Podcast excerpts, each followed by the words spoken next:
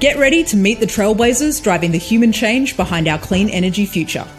This week, our trailblazer is former Young Farmer of the Year and co-founder of Farmers for Climate Action, Anika Molesworth.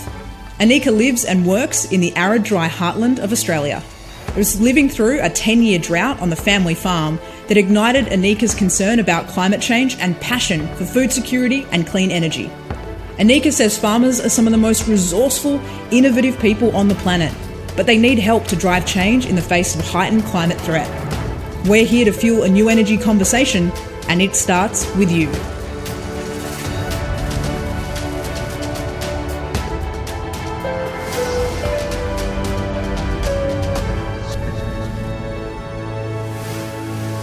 Well, Anika Molesworth, I'm so thrilled to have you as a part of this Trailblazers series. Thank you so much for joining this conversation. I'm really excited to have your perspective, and was so interested learning about you too, because I kind of assume, and this is probably a very unfair assumption to make, but when I talk to people that are in farming, I so often associate it with generational and the idea that they've grown up on the farm. And I found it really interesting that actually your parents decided to buy a sheep station when you were 12 and you moved from living in a major city to heading out to the land. I'm fascinated. What prompted that family decision and how did you react at the time?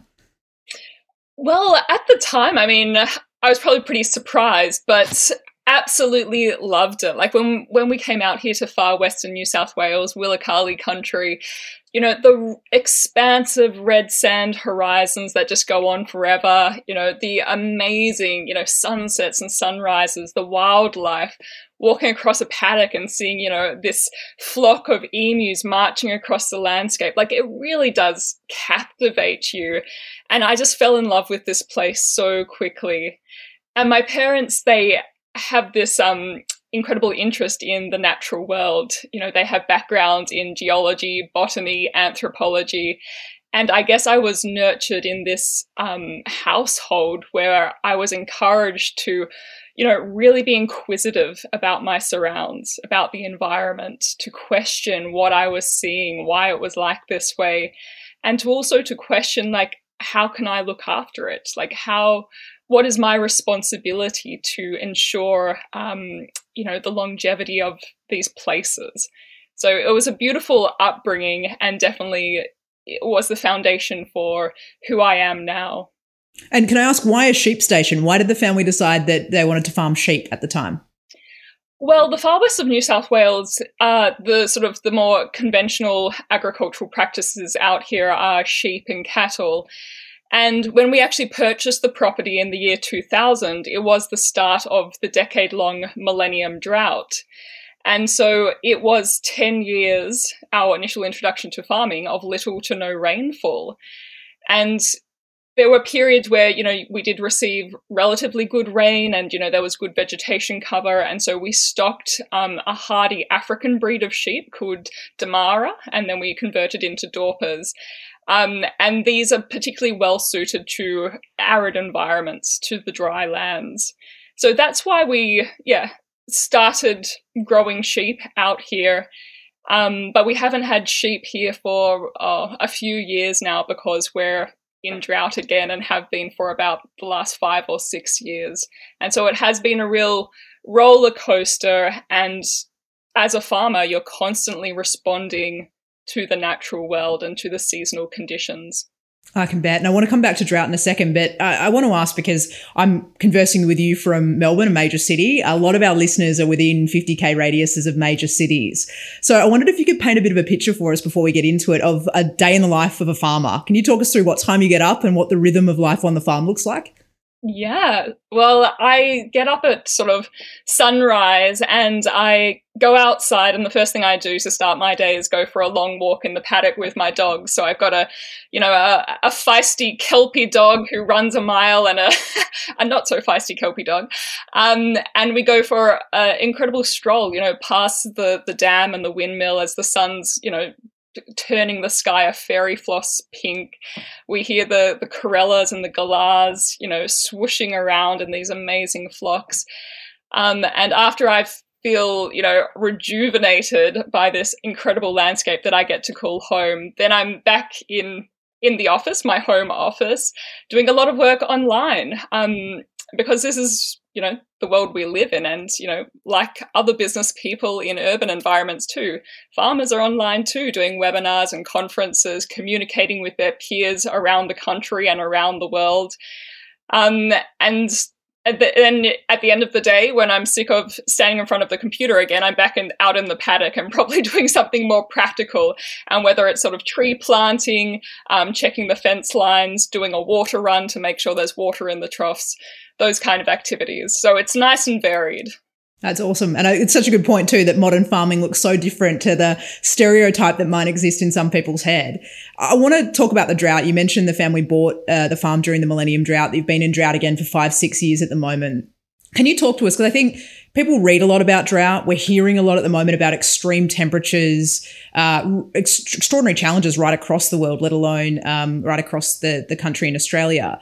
How tough is drought? And was there a moment, particularly maybe in that first drought period that you lived through and that formative experience of kind of shaping your passion for the work that you do, where you really thought, wow, this is getting particularly bad? Yeah, so a drought, it's like a slow creeping thief, this sort of sinister shadow that comes into your life and it slowly just takes things away. And it's a terribly draining experience to live through because you have less and less rainfall and you end up, you know, staring at the sky and checking the weather forecast, you know, in an obsessive behavior. You know, the vegetation disappears from the land, you sell more of your livestock because to ease that grazing pressure on the vegetation. You watch your dams evaporating in the extreme high temperatures, and then the dust storms start rolling in.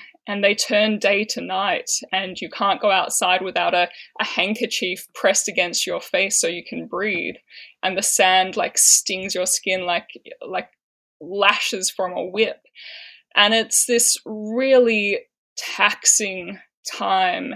And the problem with a drought is that you don't know when it is going to end. You don't know if it's going to end next week, next month, or in 5 years' time. And so there is this real mental toll that it takes on yourself, your family, your community, because you don't have that income security. You watch people leave your rural town because it's become too difficult or too sad to stay there.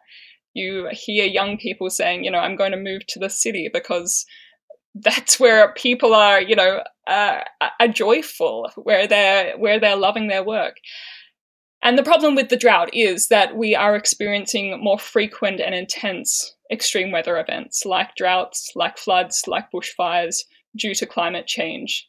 And so we have to become more and more prepared for drought conditions and more resilient to the challenges they present to rural people.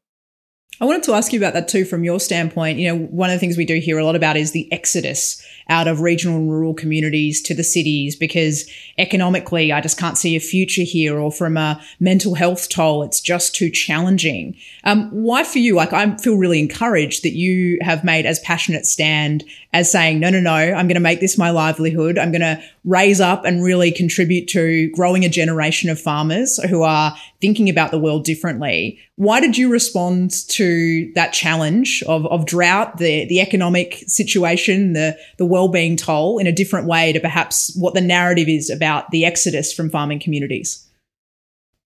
Because I also see the possibilities. Like, when I actually think of the future and what is possible, I get so incredibly excited. And these farming environments, these rural communities, I mean, they're not just places of business to earn an income. Like, people have a deep connection to these places, you know, a sense of belonging, a sense of place, of community, of culture. And I think that breeds an incredible type of person too, where one feels actually so connected to the landscape. You know, such a belonging to a community. And that's why I absolutely love being out here in rural Australia. And, you know, I can't imagine living anywhere else. And although there are some very real and big challenges that we face these days and that we will continue to face as climate change presents more challenges to us, there are also so many opportunities, an abundance of opportunities out there that can be seized by the farming community and by rural communities that will actually make us more vibrant, that will make us more sustainable, that will give us, you know, that job security, that income security, that will ensure that we have flourishing natural environments. But it's going to take hard work now, and it's going to take dedication from the people here now. And every day I am inspired by the community, by the people who I am surrounded by, who are fronting up to these big challenges and going, I'm going to do something about this. I can feel your positivity, and I find it so encouraging hearing it. And you touched on in the response there, those big challenges. I want to ask you, what are the challenges that keep you up at night at the moment? What are you thinking about actively? Yeah, well, climate change is my biggest concern. You know, the way that the natural world is suffering around us, and it's suffering because of human actions and human inactions. And climate change is a people problem, and people problems can be solved. And so that's what also gives me that hope, coupled with that grief of what I'm witnessing on the ground with the longer droughts, with the bushfires, with the floods, coupled with that frustration that we're not moving fast enough. You know, we're not moving in the right direction quick enough. I also hold that vision in my mind that something is better, and it's within our reach, it's within our capabilities. We don't need to, you know, think up grand new technologies or practices or anything. We've got the solutions at hand. Like, it's now just at a point where it's willpower and determination to put them in place. I love that. That's brilliant. And I wanted to talk to you about one of the heartbeats of this series is around the idea that these conversations around the future of energy matter as much around kitchen and classroom tables as they do around boardroom and political tables. And one of the reasons I've been so excited to talk to you is that you're responsible for putting food on all of our tables. People like you are the reason that we have the ability to go down the road and pick up food and feed families and the like. And I'm interested for how these conversations show up around farming tables, because on one hand, I can imagine when you're reading reports and 10 to 15%, according to the UN and other bodies, of sort of global emissions are coming from the agricultural sector, that when we talk about net zero emissions and the like, there's a lot of fear that can be raised up in farming communities going, well, what does that mean for my livelihood and how I'm expected to change and adapt my practices? And certainly observing political discussion, I think that's the way they try and shut down a lot of the conversation around progress towards emissions targets. On the other hand, you are living and breathing, as you've already described, the day-to-day reality of what climate change is doing to the earth and to your very livelihood. So I'm really interested. Can you give us a sense of the conversations that you have with your fellow farmers when it comes to this topic? Yeah, and it's so true what you say there, Holly.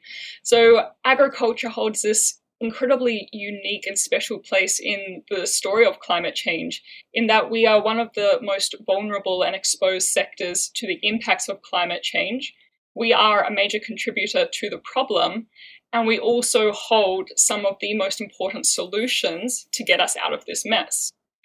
So in terms of our vulnerability to climate change, the changes in frequency and intensity of extreme weather events, the changes in distribution and prevalence of pests and diseases, you know, the mental health toll. We are a very vulnerable community to these very real impacts of climate change that are happening today and all around the world, to farmers all around the world, the global food producers.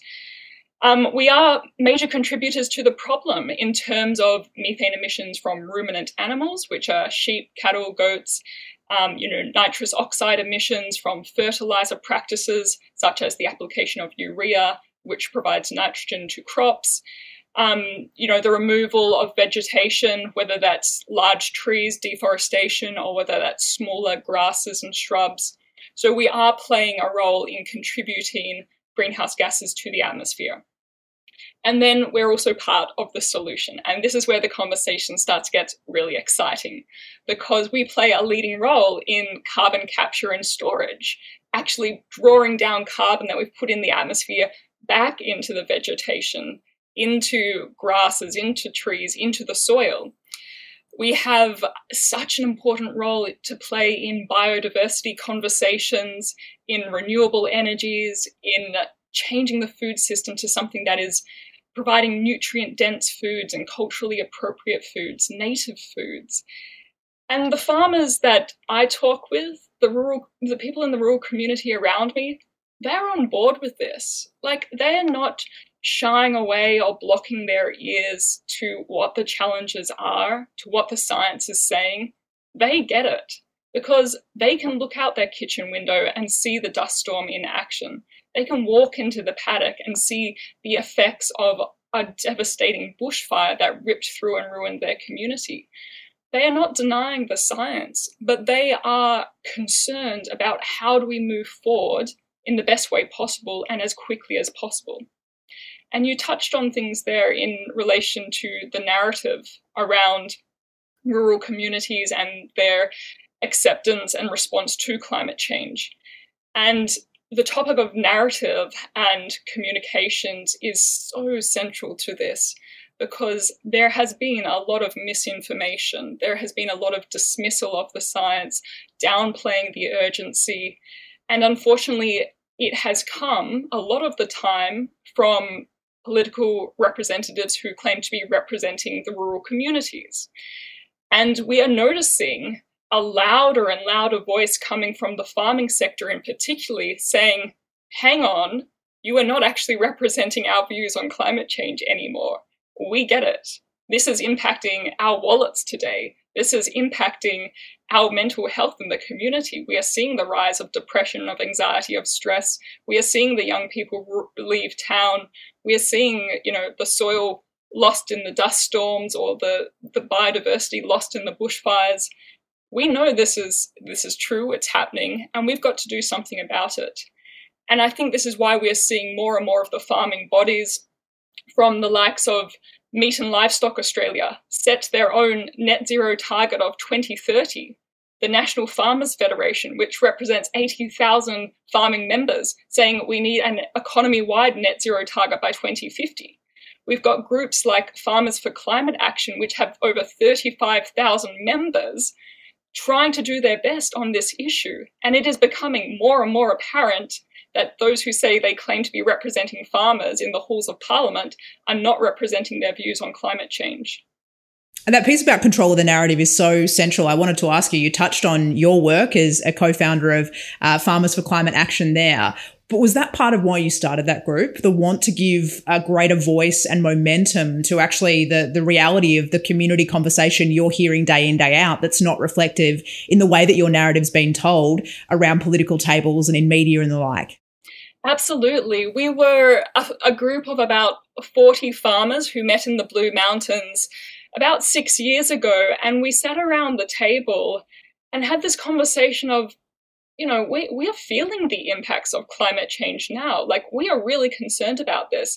But if you opened up a major stream newspaper or if you listened to one of the political leaders representing the farming community, they weren't communicating in the way that we thought was needed or in a way that we thought was actually representing the majority of the agricultural sector.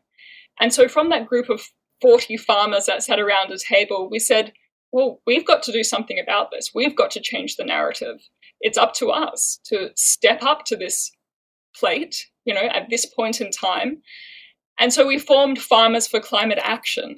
And Farmers for Climate Action is this incredible group that does a variety of things, in that it is working to present a more honest account of how climate change is impacting the agricultural sector in all its, dire realities, but also in all its hope and optimism and possibilities that are held within the farming sector that farmers actually want to be involved in because they love their communities. They want to look after their family. They want to look after the landscape and their animal well-being. Then we also work very closely with industry bodies and political representatives to make sure that they do understand the science, that they do understand what's actually happening out here on the ground with the food producers. And then we also work very closely with the researchers because we want everything to be science-based, to be backed up by evidence. So we also work at bringing those researchers, the experts on climate science and food security, to the bush, to the farmers so they can sit down and actually understand what are the projections for your region? How can you adapt to these changing environmental conditions? How can you mitigate emissions from your farming operations? So it's an incredible organisation, and I just feel so proud to be part of Farmers for Climate Action. It's phenomenal leadership to you and all your fellow group of 40 that got that up and running, and the 35,000 you now represent. It's an incredible testament to, I guess, the resonance of the narrative and the priorities that you're focused on, and the way that you're empowering that next generation of farmers to be the change that they want to see in their backyard, for that matter. I wanted to touch on your international colleagues, because I know as part of your PhD, you did crop trials in the developing world in rice paddies in Cambodia, as much as you did them in New South Wales. And I'm interested for the commonality of the challenges that you're finding with your farming colleagues in the developed world and the developing world, and I guess observations around the effectiveness of them telling their story, reaching political influence and influencing the conversation and climate policy in their countries.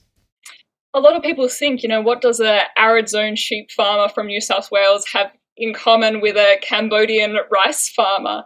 But we actually do have a lot in common, because when it comes to climate change, we are experiencing an increasingly climate disrupted world. And so we're having to learn what that means and how do we respond as farmers, as custodians of the land, to ensure that we can produce nutritious food to feed our communities long into the future.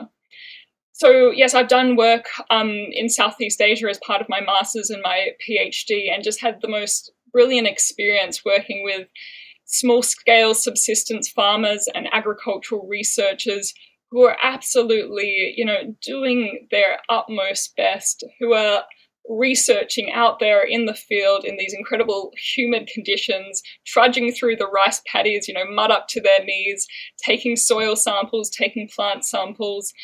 And then trying to work out, well, how do we make sure we can produce food, you know, in the best possible way, in the way that actually is aligned with our planet. The challenges with the developing nations is that they often don't have the capacity to respond to climate change impacts like we do in the developed world. They often have poor labour resources, limited finances, poor land, small land sizes, limited access to new research, to extension services, limited influence over political or government bodies. And we should be so, we should never take what we have in Australia for granted, that we actually have access and capacity and choices that we can make here. And this is why I'm so passionate that Australian farmers do their, you know, absolute best to help solve these problems, because there are a lot of people out there in the world who are feeling the impacts of climate change and have such limited capacity to deal with it. And when they are hit by a flood, a pest outbreak, a family illness, they tumble into hardship. And when you get into a state of prolonged hardship, it's very, very difficult to climb back out.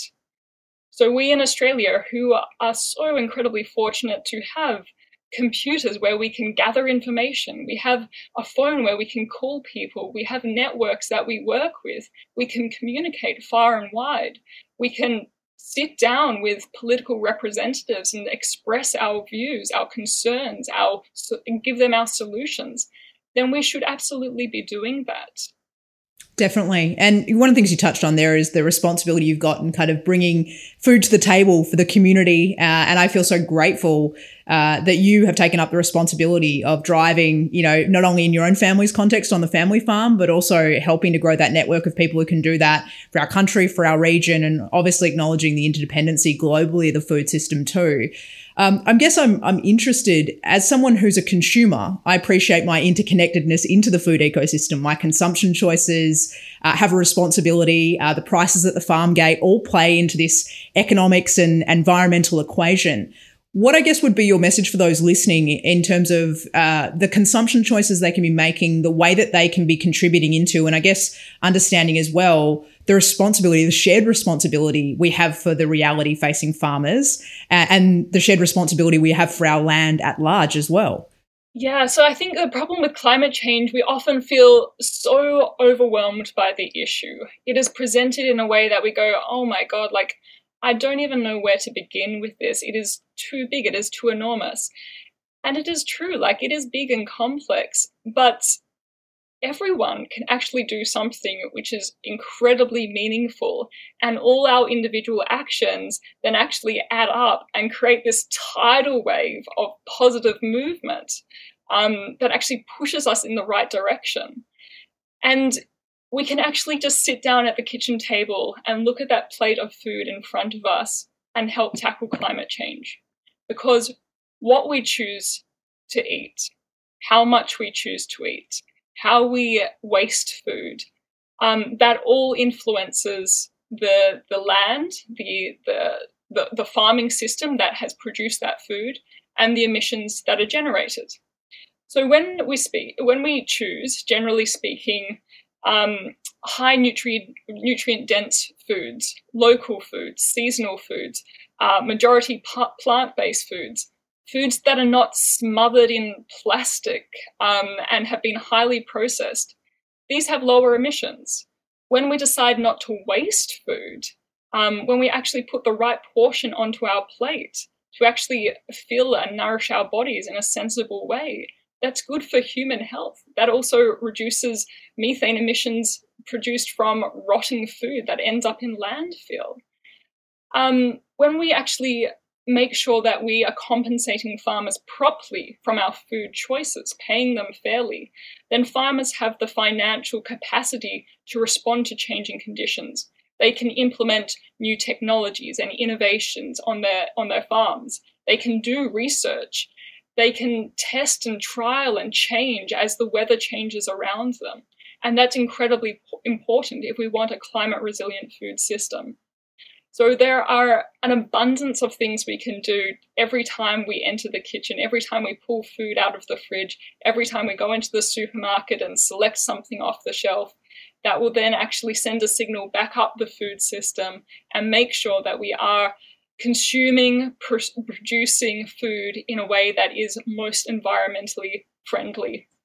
I love that accountability. I'm going to make that a practice in our household. Every time we sit down to a meal, of just taking a moment to reflect on where it came from, the choices that we made to put that plate together. And I couldn't agree with you more about food waste. I remember the first TED Talk I ever watched, which would have been probably a decade ago now, was about food waste. And I remember this statistic that has stuck with me ever since, that half of the food produced in America goes straight into landfill.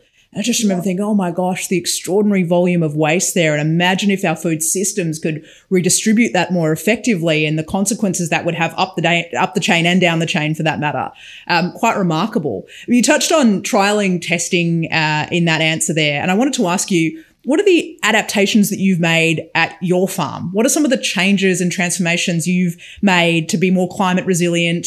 And I know also one of the conversations you're quite passionate about is renewable energy on farm, and that being a new opportunity for farmers. Yeah. Oh, so we've done a fair bit on our farm, as a lot of farmers have, which is brilliant. So one of the things that I love and I'm so proud of doing is that we've identified a number of rare and threatened species on our property, you know, been involved in these citizen science projects of understanding what plants and animals are out there in the landscape and how do we best look after them. And so then we've built conservation reserves, we've done tree plantings and grass and shrub plantings too, to make sure that we do have a healthy ecosystem, that we do actually look after this precious biodiversity out there in the paddock and make sure that it regenerates and that it's there for the long run. We have put solar panels on our homestead roof because, as you say, I'm very passionate about renewable energy. You know, Australia is one of the sunniest continents on Earth. I mean, to be harvesting energy from the sunshine just fills me with joy. And so many farmers feel this way. And there is this narrative of we've long fed and clothed the world, and now it's time we want to help power it as well. And so when we pump water to distant sheep troughs, or when we're, you know, in our home offices, in the kitchen, that power is coming from the sunshine. And I love that. We've also adapted in a few other ways in terms of cleaning out dams. So when the rain does fall, we can actually collect that to feed our livestock, because rainfall is becoming less frequent but more intense in a lot of areas. And as mentioned before, we also run an African breed of sheep, which is very drought tolerant and tolerant of those more challenging environmental conditions. But even saying that, we have been experiencing such hot and dry conditions that as a family, we have almost come to the end of the line of being sheep producers. And these are the tough conversations that one has around the dinner table of actually what does the future hold for us? How do we adapt quick enough? Because the rate, the magnitude of climate change, it's pretty scary when you actually look at the science and when you actually look at what the projections are heading in. So something that we are really passionate about is native bush foods. So actually really making a concerted effort to plant and regenerate native plant species, and then look at how we can use them as a nutrient-dense, culturally appropriate local food source. And so that's something we're investigating at the moment and working with researchers and local community members on. So we're going through a learning experience ourselves, as everyone is. But it's important not to be daunted and overwhelmed by the challenges, but to face them front on and think, well, what can I do about them personally? What can my household do about this issue? And to work it out from there.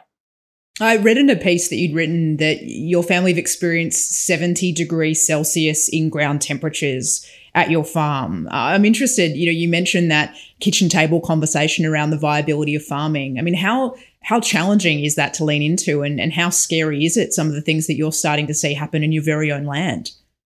Incredibly challenging to actually, take those temperature recordings, which were open ground summer temperatures, and to read 70 degrees Celsius. It's no wonder that the plants are struggling to grow. I mean, they are being baked when the seedlings actually emerge from the soils. And those temperatures were taken in a conservation reserve that we've established, because we have a very rare tree species here called Eucalyptus gillii, or curly leaf mallee. And it is the most beautiful gum tree, silver teardrop-shaped leaves. And we were getting really concerned that we're not seeing the regeneration of young plants around them. And so we fenced them off, and we did trials with the seeds to make sure they were viable seeds. And then it wasn't until we did the temperature testing of the ground, and we were like, oh my goodness, like, no wonder. And that's what sort of really, makes me super concerned, is that we are actually reaching thresholds, temperature thresholds, moisture thresholds, where species that have been here for millennia, that have evolved to these harsh environmental conditions, they are struggling to adapt now. And that does make me feel incredibly sad to think that some of the species that I live with, that I call home, it may be the last generation of them. But I don't become so overwhelmed in that grief that I become incapacitated. I use that fear and that worry and that sadness to actually motivate me to do something, to actually talk about it, to actually say, hey, we are experiencing 70 degrees Celsius out here. We cannot wait till 2050 to deal with this problem. We have to be doing something now. Like, every day of delay, every degree we let it get warmer is a loss of this incredible, wondrous, unique world that we are so privileged to share and be here. So we have to work out, we have to, band together, face up to these big, difficult, challenging conversations and go, I'm going to do something about it. And yes, it's going to be difficult. And yes, it might be painful. And yes, some days I'm going to cry in my bed because I'm really sad about the situation. But you know what? I'm not going to give up, because this is my home, this is my family, this is my community, and I am so privileged and responsible being here at this point in time that I will absolutely give it my all. I love that redirection of grief into action. And because I think you're right, and you've touched on it a couple of times in what you've said, just how overwhelmed people feel right now. And it was something I wanted to ask you about, you know, that phrase, necessity is the mother of all invention. One of the things that was, you know, striking me when you were talking about the reality of 70-degree temperatures and the scarcity and this, you know, 5-6 year length of drought, how do you relate to that phrase, I guess, and how do you see that showing up for other farmers? Because I can imagine to some degree when there's no ability to plan with any certainty around tomorrow or the idea of when the rain will break or will it get better, that can be a really challenging place to innovate from. But at the same time, there's a need to go, we cannot do what we've always done before because look at what's happening around us. So how do you, I guess, respond to that phrase that necessity is the mother of all invention, and are there lessons for others in that who are maybe feeling a bit overwhelmed that you might want to offer? Yeah, absolutely. Such a good saying. There is such great necessity to act now. And despite the gravity of the issue, I mean, I am so hopeful. Like, I am so full of hope every day because I have an amazing community around me who are going, yeah, it sucks and it's difficult, but hey, have you checked out this thing? Or, hey, I'm doing a planting of 1,000 trees today, and I'm going to make sure that, you know, they grow and my children, my grandchildren appreciate their shade and the birds in those branches. We are going to learn. We're going to, you know, put solar panels on our roof. We're going to investigate renewable energy, you know, projects for our community. We are going to change what we're doing. And I think farmers are particularly good at that because they have such a close connection to what's happening in terms of such a close connection to the environment that they know when it's working well because they're producing well from it. You know, it's they're producing a productive crop. They're trucking off lots of livestock. They're, you know, filling their wallet with a good business. And then they also know when something is wrong, when that environment is suffering, when that environment is saying, hey, I can't do this in the way that we have always done this. And that's why we have seen, you know, these agricultural groups just become larger and larger and more, you know, supportive of one another, because we're all in the same boat here. And, you know, some people will be facing extreme high temperatures, some will be facing the flood, some will be looking at their crops and going, that's an insect I've never seen before, and why is it showing up now and, you know, eating my grain? We're all facing different challenges, but they're all stemming from the problem of climate change, which is mainly being driven by the excessive emission of greenhouse gases into our atmosphere. And although that is an incredibly challenging place to be, I think farmers are also incredibly savvy, smart business people, and they don't sit on the couch and whinge about someone should do something.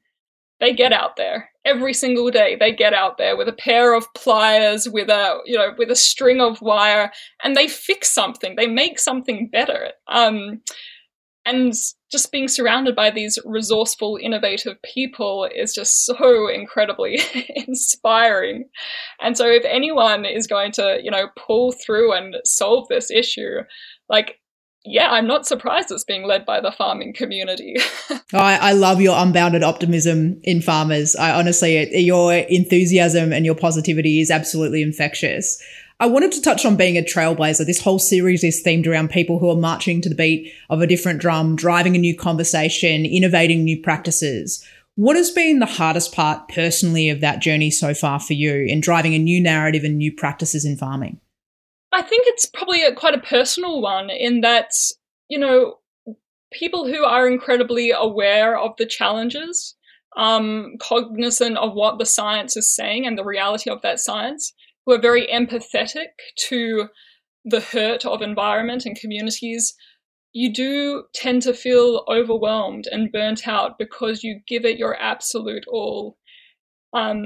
And I have been, you know, a victim of that myself, where I have just ended up in a collapsed heap because I have just put all my time and energy in trying to change something.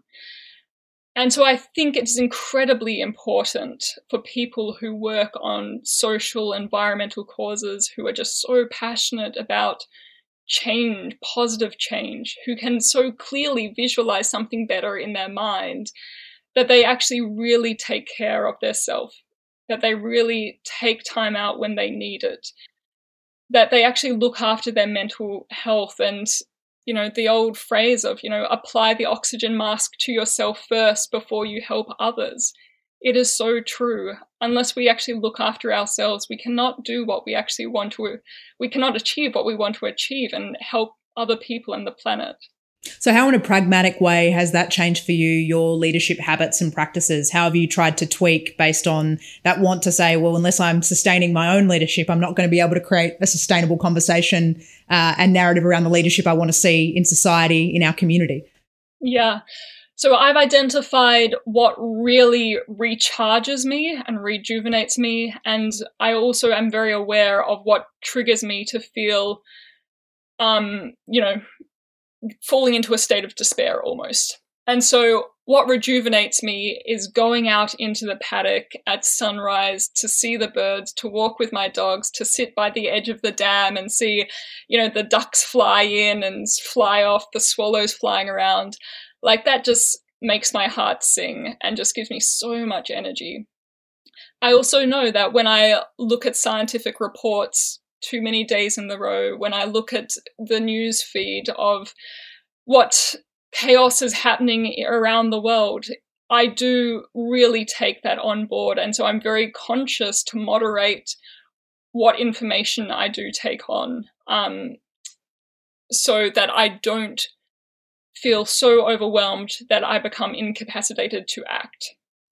Anika, we've covered such a wide range of territory in our conversation. I guess as we bring it to a close, I want to bring it back to the takeaway for all of our listeners in terms of how they can make a contribution to this conversation. You have come out and said that farmers need our support. They need our support to help them make the necessary changes to do what they do best. So how does everyone listening join in that mission? I know you've offered us some thoughts around how we can be conscious of our own practices, but how can we play a role in contributing to what you and Farmers for Climate Action and others that are passionate about this conversation want to see be the change? Well, I think firstly, it's looking at the plate in front of you and actually making good food choices in what you choose to eat and how you choose to consume and waste that food.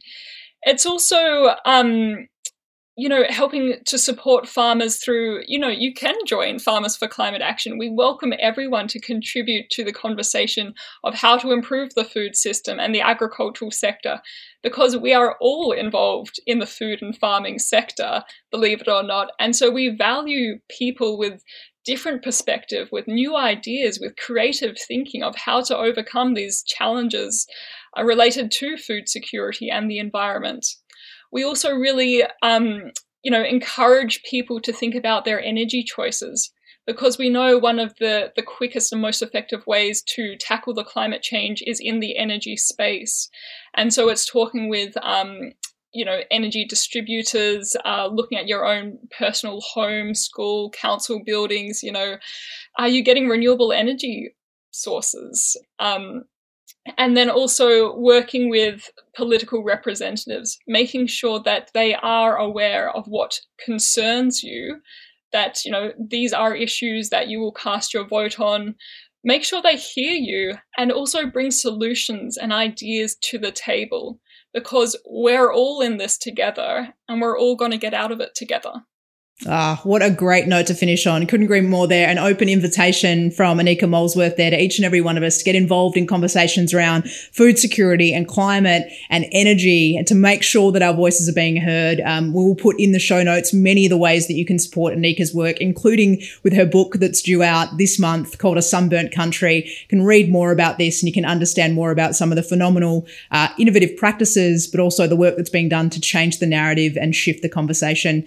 Anika, I love what you said earlier when you said we've been feeding and clothing people for generations. Now we want to power communities too. And with leaders like yourself and the 35,000 involved in Farmers for Climate Action, I feel an enormous sense of confidence as that's going to take place. So thank you so much the leadership that you are providing for rural communities everywhere, and more broadly for each and every one of us who depend on the viability of our food system well and truly into the future. Thank you so much for joining us today, and thank you for the example that you're setting. Thank you, Holly. Thanks to EY for partnering with us to amplify people following the path of most resistance. We hope you enjoyed the conversation and subscribe to the series. Are you a trailblazer or inspired by a trailblazer? Leave a comment, let us know, join the movement.